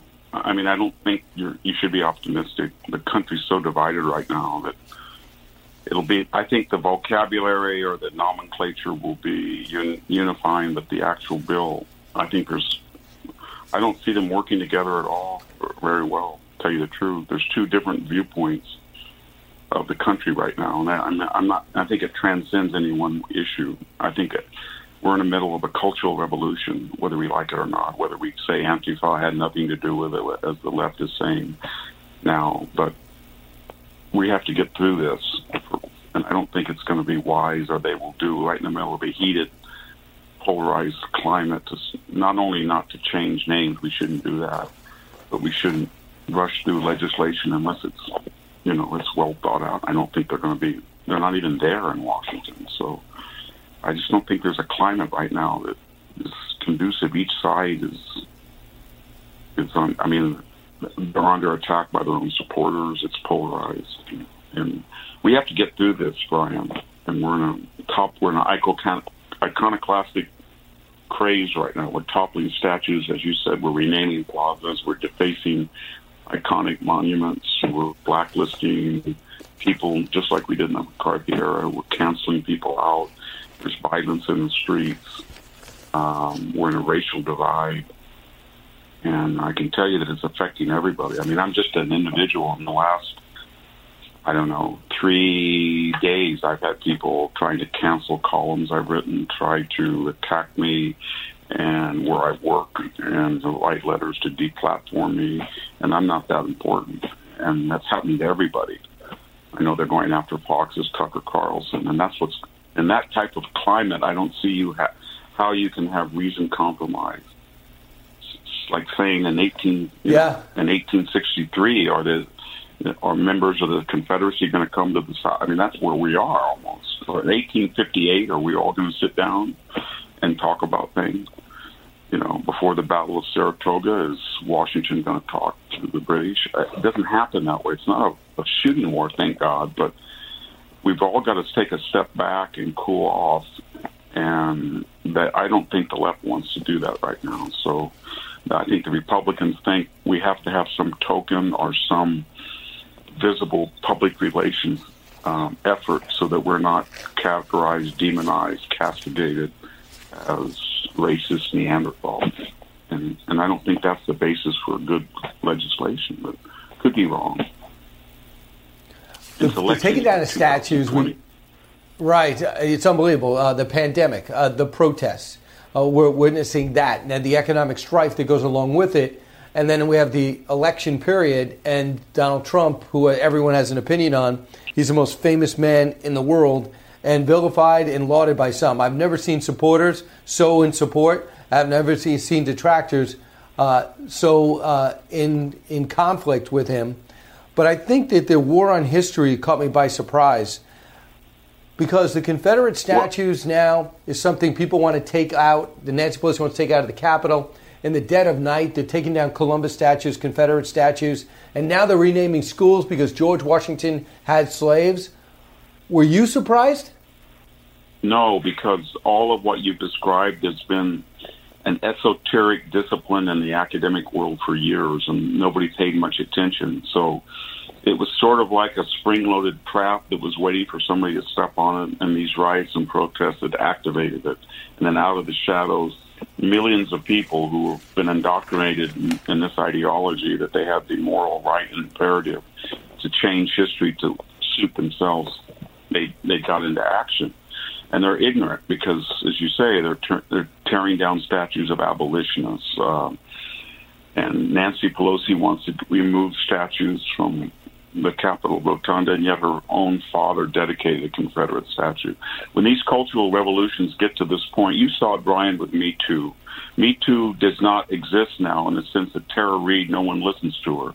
And I think they should, but they don't. And the reason that they don't is because at some point in that revolution, they took down Matt Lauer, they took down Garrison Keillor, they took down Kevin Spacey. They t- started getting very close to home and politicians, and all of a sudden, these people who were targeted said, there is such a, such a thing called the Fourth and Fifth and First Amendment, and there is such a thing as statute of limitations, cross examinations, pres- presumption of innocence.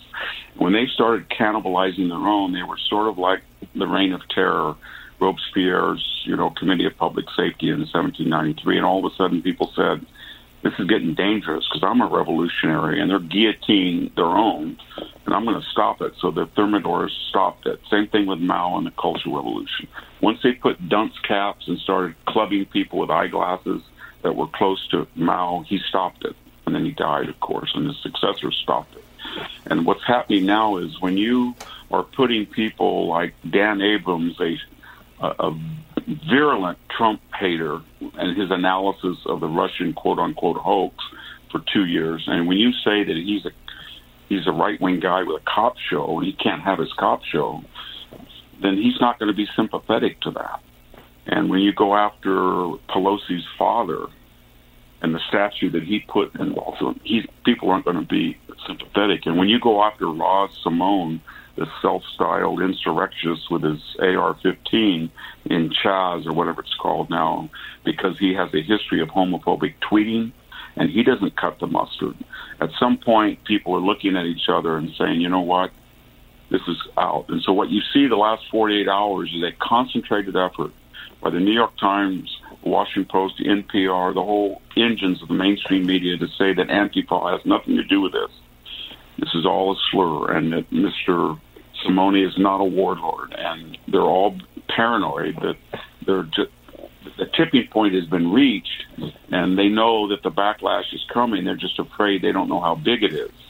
But there's certain little indications that are not their polls that worry them, like 1.1 million people signed up for a Trump rally, or a record sales of guns in May, 1.7 million, or Gone with a Wind, the biggest DV now on Amazon, or 20% spike in real estate sales from people trying to leave these cities suddenly. And when they look at that, they say, maybe we can't trust the NBC poll. Maybe these people are a silent majority. I thought the demographic had changed and they were irrelevant. And so they're starting to think, you know what, cool it. And I'm saying they, I'm referencing the Democratic DNC. They're worried about it. And it doesn't help that. So I think that this revolutionary fervor is now in the downward slope, and we're going to see once it starts cannibalizing leftists, they stop it pretty quick. Yeah, remember Al Franken in the mix of that. Victor, that was so well put in perspective. Yeah. I, would, would, I would like to interject, yeah. but you were plowing the new ground. I'm going to add this. Uh, Mark Wahlberg, and when he was 17 years old, got him some trouble in Boston, uh, chasing yeah. a black kid. He has to apologize for that. Howard Stern, one of the uh, one of the most talented people I ever heard on radio. I've heard him for 25 years. Now they found him doing blackface. He did cra- the craziest things you could ever imagine on television and on radio. They found him making comments, uh, racially insensitive comments. He had to deal with that on Monday. Jimmy Fallon, uh, blackface in an SNL Yeah. skit. He had two weeks where he was allegedly canceled, the host of The Tonight Show. I know. How about Quentin Tarantino and the N word that his shows routinely, have, his movies have put in? Now he's under the gun again, and it, it's going to go on and on and on. We're in a, as cultural revolutions do. They're holistic. They examine everything, everything from cartoons to sports, and we're way beyond tragically George Floyd. That was a terrible thing that happened, but the left has used that, and he's now he's secondary to this. This is the left step forward and hijack this protest, and they said, you know what? We didn't get this agenda in the Democratic primary. Our candidates could not get 51% on reparations, New Green Deal, Wealth Act, but this progressive socialist agenda has a second life now, and we're going to ram it down your throats. And that's where we are. And notice that there's all these guess so. peripheral things that come up. You know, let's pack the court suddenly again, pack the Supreme Court, get rid of the Electoral College. So there's a agenda, and poor Joe Biden is the unknowingly avatar of it. They think that they can take him and inflate him and carry him to the finish line, and then their vice president, which will be one of these people, these progressives, they'll get the agenda in the back door through Biden. Don't let him speak. You know what? You're 100 percent right. He got a letter. A letter was composed yesterday from 15 national progressive groups uh, demanding that he uh, come clean on his past tough, uh, tough take on criminal justice, his uh, his Yeah. criminal justice reform that he put put forward. Uh, his uh, And what's the his, uh, subtext of what he that, did in the 90s. Yeah, you know what the subtext of that is. Go That with my agenda, or you're not going to get elected. Exactly. And then the private email was you can maybe get, uh, we might compromise on somebody like Susan Rice or Kamala Harris, but we would like Stacey Abrams or more radical. But you ha- this is this is what we want.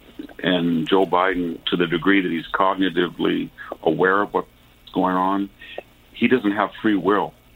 So they're going to make him an empty vessel. They're carrying him across the finish line, but he's going to have a hard, progressive vice president that, with a wink and a nod, sort of like getting rid of Henry Wallace and putting Truman on the 1944 ticket when everybody knew Roosevelt was not going to last much longer as president. And it worked. We got rid of a communist and we got a hardcore good guy, Truman. This is the opposite situation.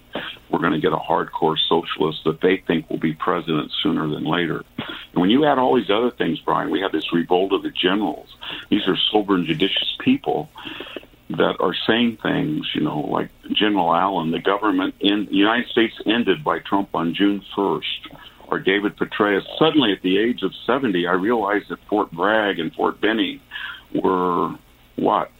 You know, they were racist. Well, maybe they were, but it doesn't take, you know, I'm not a genius, but at the age of 18, I knew who Braxton Bragg was. I knew he was a racist mediocrity, and I knew why they named Fort Bragg over him. And it wasn't to promote racism, it was to get Southern support for military funding by putting necessary bases in the South with a wink and a nod idea that the Southerners would get to name them, and then we would have troops down there if they ever tried anything again, and it would help the U.S. And that's the whole context. And if you ask a Green Beret person, are you ashamed of Fort Bragg affiliation? They would say, I don't even know who the guy was. I like the name Bragg, but to make that an issue in a time of chaos is absurd. That's like rewarding the guy with a bullhorn rather than the legislator whose whose purview is to discuss these things rationally. And when you add, you know, I, I, I really adore Jim Mattis, but when he writes that Trump has made a constitutional mockery and we have to unite without him, and only a small number of protesters are violent, that's not factually accurate. And why? Of course it wasn't. I couldn't. I couldn't believe it. Yeah. I couldn't either. And I think Victor, what's happening is is a stampede, Brian, and people are trying to show that they're not racist or right wing, and they're doing some very dangerous things. Victor Davis Hanson, you wrote these columns on it. Look up these three columns. Uh, you talked about all this stuff, and you also plowed new ground with us. I can't thank you enough for trying to bring some sanity and clarify what we're going through right now. Talk to you again, Victor. Thank you, Brian. You got it. 1 408 7669. Your call's next. Fox Nation Presents podcasts Women of the Bible Speak. I'm Shannon Bream, host of Fox News at Night and author of the new book, Women of the Bible Speak The Wisdom of 16 Women and Their Lessons for Today. Subscribe now on Apple Podcasts, Spotify, FoxNewsPodcast.com, or wherever you download your podcasts.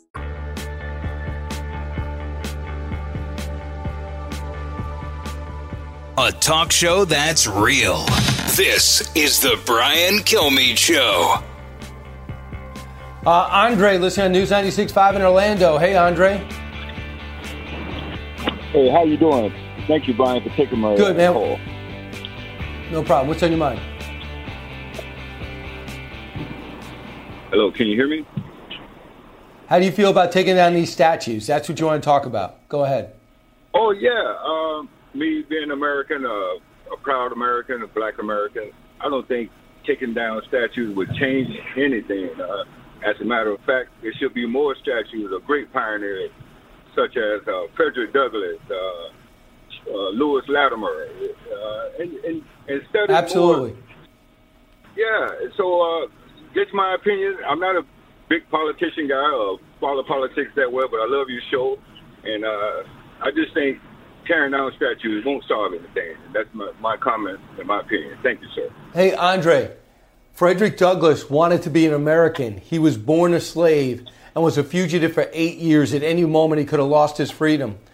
Through all the Civil War, he still wanted to be an American. Booker T. Washington, born a slave, up from slavery, the name of his book, still wanted to be an American, made our country better along the way. If you think we're not perfect now, think about it then. But it didn't mean we weren't doing a lot of right things then. So um, there's something behind this that I find very unsettling that's not Democrat or Republican, and I have yet to figure it out, but I will. 1 408 7669. I'm going to talk more about this when we get back, including an Oklahoma State coach that wore this shirt of a conservative network and had to apologize or he's going to lose one of his best players. I am not kidding from the Fox News Podcasts Network. Download and listen to The One with Greg Gutfeld, the co host of The Five, like you've never heard him before. You know him, you love him, you want to be like him. Subscribe and listen now by going to FoxNewsPodcasts.com.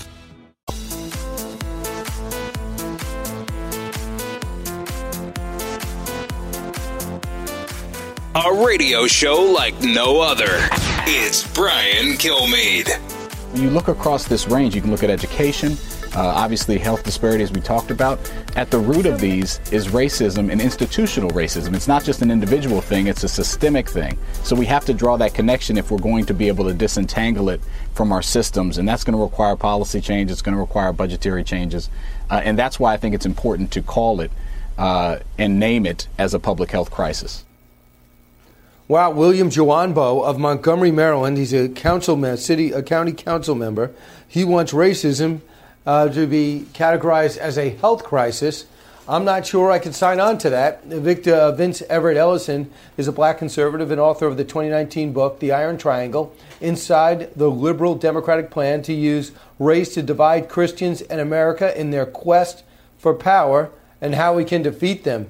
Hey, Vince, everything you wrote about is happening. Yeah, man, I called it, didn't I, Brian? Very, thank you for, for allowing me to be on your show today um, it's like a Mike Tyson left hook. You know it's going to come, always. Um, I, I wrote this book after I grew up on a cotton plantation in Haywood County, Tennessee, and was in the church, and we had a family singing group called the Ellison Family, so I got to know the church very well. After college, I worked in a prison for five years, maximum security prison in South Carolina. And I saw so many black men being locked up my age, and I thought we had overcome. And I started asking the question, what was going on? And the black intelligentsia told me it was those dirty, rich white Republicans. They're locking up all these black men, you know. So I resigned my post and went started a nonprofit that nailed these Republicans to the wall. And when I got to the black community, I found out something interesting. There were no rich white Republicans down there, only um, black Democrats. And it was three in particular that were making a lot of money off of the chaos. And I called them the Iron Triangle. Most black preachers, most black politicians, and most black civic organizers and they're controlled by the white liberal establishment that pay them to ensure that they get 90% of the black vote every election year so they can stay in power. And they don't care what it takes, hook up by a crook, keep them ignorant, keep them poor, keep them fighting one another. but we want 90% of the vote. And so that's where you have the souls to the polls. That's where you have the terrible schools. That's where you have this absolute oppression in the black community. And it's all about the Democratic Party. Democrat Party. If you want to end, if you want to end systematic racism, you'd have to outlaw the Democrat Party. And by the way, that's what history says. I mean, people forget yeah. Lincoln was a Republican. They forget the KKK yeah. were Democrats. So, I mean, this all reversed in the 60s when it came to civil rights reform, and LBJ knew exactly what he was doing. By the way, there's this guy running for president called Joe Biden. Um, mm-hmm. Here's what he said uh, in 2007 about crime. Cut 21. Fewer police on the street preventing crime and protecting community means more crime. And it's as simple as that. It's not rocket science. We went through this whole debate during the 80s and 90s when I was told the Biden crime bill would have no impact because we've tried it before. We never tried it before. We never increased that many cops before. And we increased cops and violent crime went down. So that's a fine message. It's not the message liberal Democrats want to hear, and the 50 liberal groups that wrote him demanding he start adopting defund and dismantle. This guy is either got to change totally how he feels, run from his past record, apologize, and then sprint to the left, or he's through. Well, Joe's an old Dixiecrat. You know, he uh, he he he sees black people through that through the same prism that the the old Southern Democrats uh, before the during the civil rights movement sees us. He got Jim Clyburn's endorsement because Jim Clyburn has been in power 27 years and he is one of the poorest, most crime-ridden, most ill-educated districts in the whole United States of America. But they see that as a utopia. Listen, the Washington Post put out a, a story June 4th that said that there has been no narrowing in the wealth gap since 1968 between black and white people. Um, uh, the DNC platform this year is cited a Harvard study that said that um, public schools are more segregated now than they were before Brown versus Board of Education. We have 10 times more black men in jail than we had in the 60s we are we are the schools are, are worse. The family has disintegrated. There's a cultural genocide in the black community, and Joe Biden says he's proud of it. He said with his own mouth, "I'm proud of what's going on in the black community. I am proud of my record." So this means that they, these guys are not going to change it. He's going to keep it going, and he's going to expand it. We have the lowest life expectancy of any group in the industrialized world, and we have more government health care than anybody. And what do they want to do? They want to expand government health care. The educational system is the worst educational system in the whole industrialized world. And instead of giving these children school choice like Donald Trump wants, they want to expand their health care system. We are being hunted. Now, they say that they're being hunted in the inner city by white police and by gangs. And what is their plan? To continue to disarm the citizens and restrict their unalienable right to defend themselves. You know, what I mean, why don't the people just be expeditious and blow their own brains out? You know, we are electing, the black community is electing the very people that are destroying them. And Donald Trump, on the in, in the short end, is the best chance we have to stop some of this some of this craziness. Now, a lot of people listening right now would almost say, "You got to be kidding me!" Donald Trump uh, you know, he has no history of attacking race issues. Why would Donald Trump be the guy? What do you see in Trump that so many in the black community don't? Donald Trump supports school choice, letting uh, uh, black children out of these schools that are not educating them. Some of these schools have, uh, uh have children that are not proficient in reading and math at all. Trump supports your right to defend yourself. We saw during these riots, if anything came good out of these riots, it was the fact that every argument against the Second Amendment has been obliterated. We saw these liberal Democrat mayors tell the police to stand down and allow mobs to destroy their property and put their lives in jeopardy. So Donald Trump will give you the right to defend yourself, which is an uh, unalienable right given you by God and shouldn't be taken away by government. He, he also is going to support strong jobs, strong economy. He's going to keep out illegals. Now, legal immigration is fine. But illegal immigrants, they always compete for space, for schools, for jobs, for housing, for wages, uh, government services.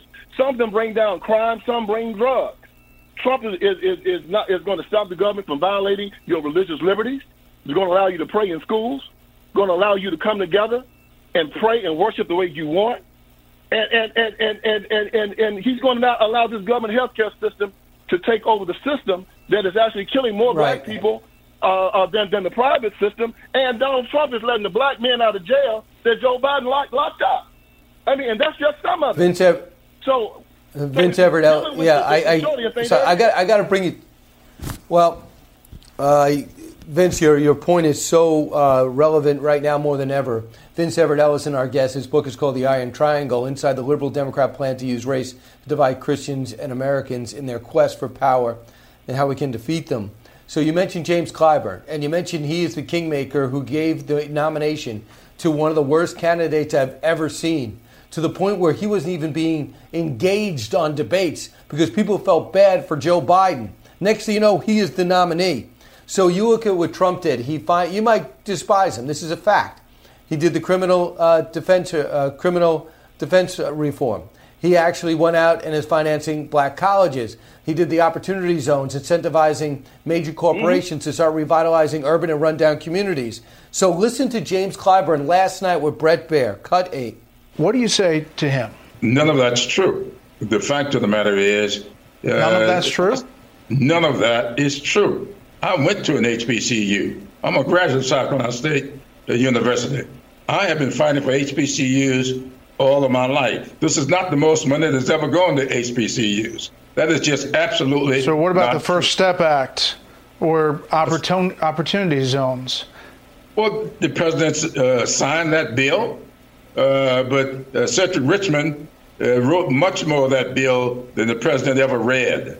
So I know how the bill got done. The bill got done because the president signed it. Barack Obama never signed it. To his credit, Hakeem Jeffries and Cedric Richmond wrote a lot of that bill. He denied the president did any of this. And, and what I led to was Tim Scott was outlining all these things that the president has done. And he just says it's not true, and he gets away with it. Yeah, J- James Clyburn has been um, an old Democratic machine guy for years. If, John, if uh, uh, Donald Trump cured cancer, he, he would not support it. You know, it's just what it is. I mean, your your listeners can go to my website, uh, Brian, at irontrianglebook.com. Irontrianglebook.com. They can they can see how to purchase the book. There are blogs, and there's a lot of stuff there, a lot of information for them. But the only thing that's going to save this right now in the long term is for Christians to understand that we have to go back and get our brothers and sisters. We have to remind them who they are. See, if you understand and know who you are as a Christian, and 85% of black people say they are, they will understand that they cannot be victims they are, they will understand that they are not what the left say they are. They will understand that they are not helpless. They are not despised. Uh, that they are not oppressed. They will understand that they are more than conquerors. And this is why they cannot affect me. I know who I am. You cannot, it's not about racism, it's how you respond to racism. We can't control what happens to us. We can only control how we respond to what happens to us. So you build yourself a shelter against racism. You inoculate yourself against it. You get a vocation where you're so good at it that your color doesn't matter. You, you whatever your faith, you practice it. And and, and, and, and, and, and then you, you love one another. And if someone comes around you that is trying to hurt you, you arm yourself so that they cannot take away your life, your liberty, or your property. That's how you defend yourself against racism and bring good people around you, so, push bad people away. That's the whole argument. So, Vince, when you see statues of Confederate generals, when you see statues of George Washington, uh, Abraham Lincoln, uh, Thomas Jefferson, do you want to take them down because one fought for slavery and one had slaves? That is a diversion.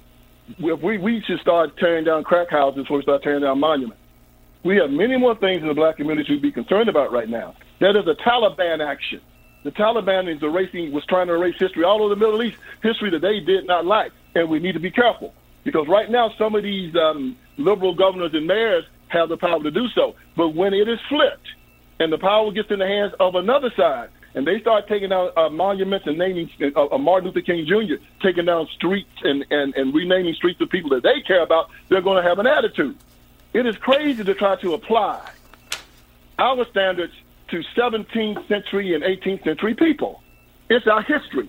We learn from it. You don't change it. We have our Constitution and our Bible. Our Bible makes sure that we have the, the, the, the Old Testament so we can see how far we've come when Jesus Christ saved us. We have our Constitution that said at one point I was three fifths of a human being, said that women couldn't vote, but we keep it.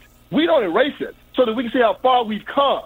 It is part of our history. And we changed we it. deal with all and we changed it. Yes, we changed it. We and changed it. And we right. know how far we've come. And it's the good, the bad, and ugly, but it's us. And everybody had a hand in it.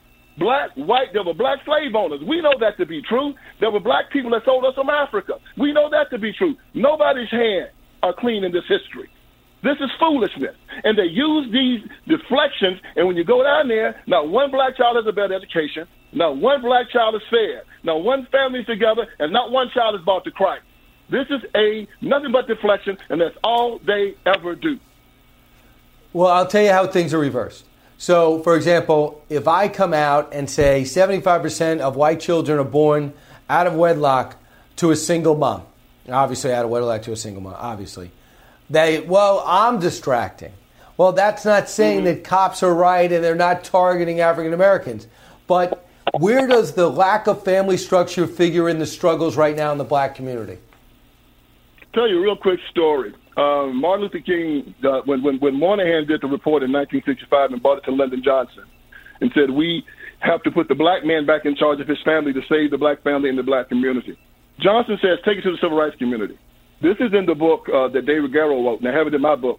Uh, and and they talked about when Moynihan took this this this this this, this Moynihan report to the to the civil rights community, and the civil rights community completely rejected it. As a matter of fact, it was said in the book it was a, it was amazing that Moynihan got out of that room alive.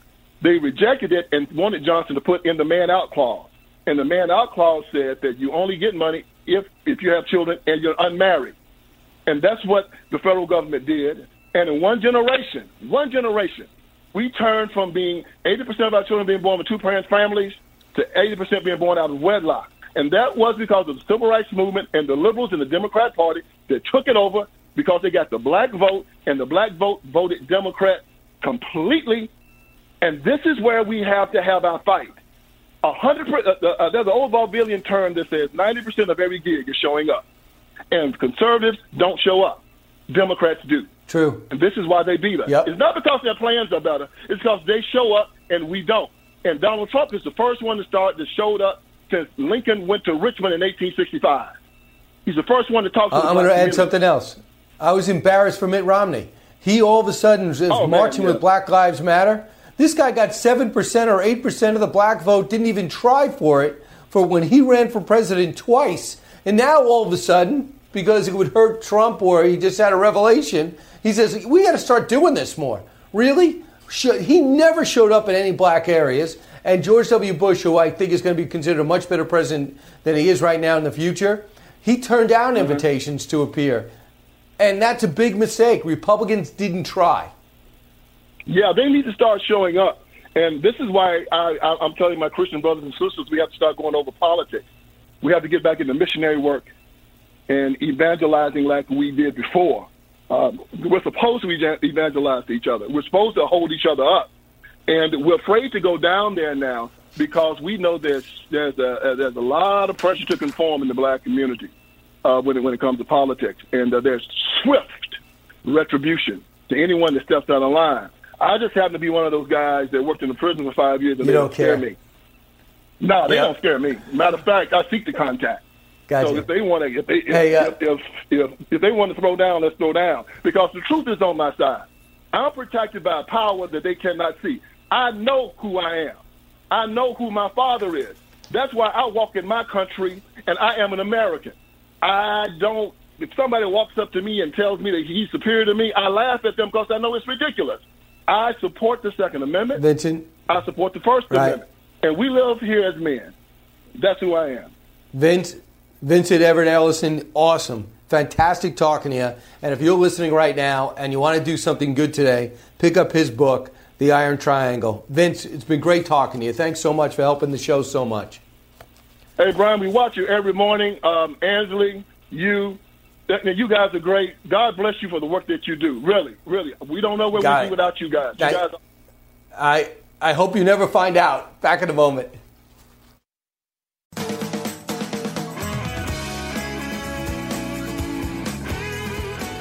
This is the Brian Kilmeade Show.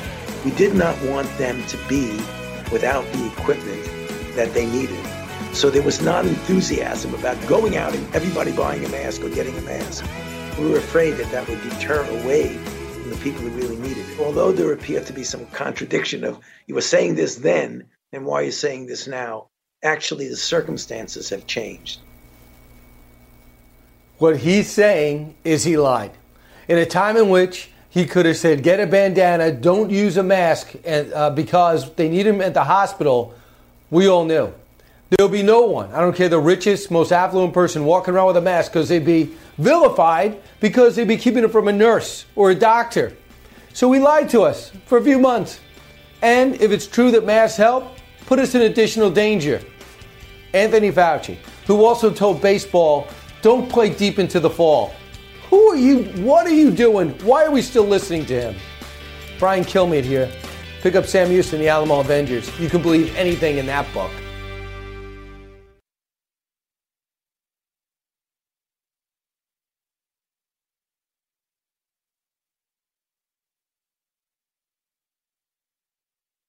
Kudlow on Fox Business is now on the go for podcast fans. Get key interviews with the biggest business newsmakers of the day. The Kudlow podcast will be available on the go after the show every weekday at foxbusinesspodcasts.com or wherever you download your favorite podcasts. Listen to the show ad free on Fox News Podcast Plus, on Apple Podcast, Amazon Music with your Prime membership, or subscribe wherever you get your podcasts.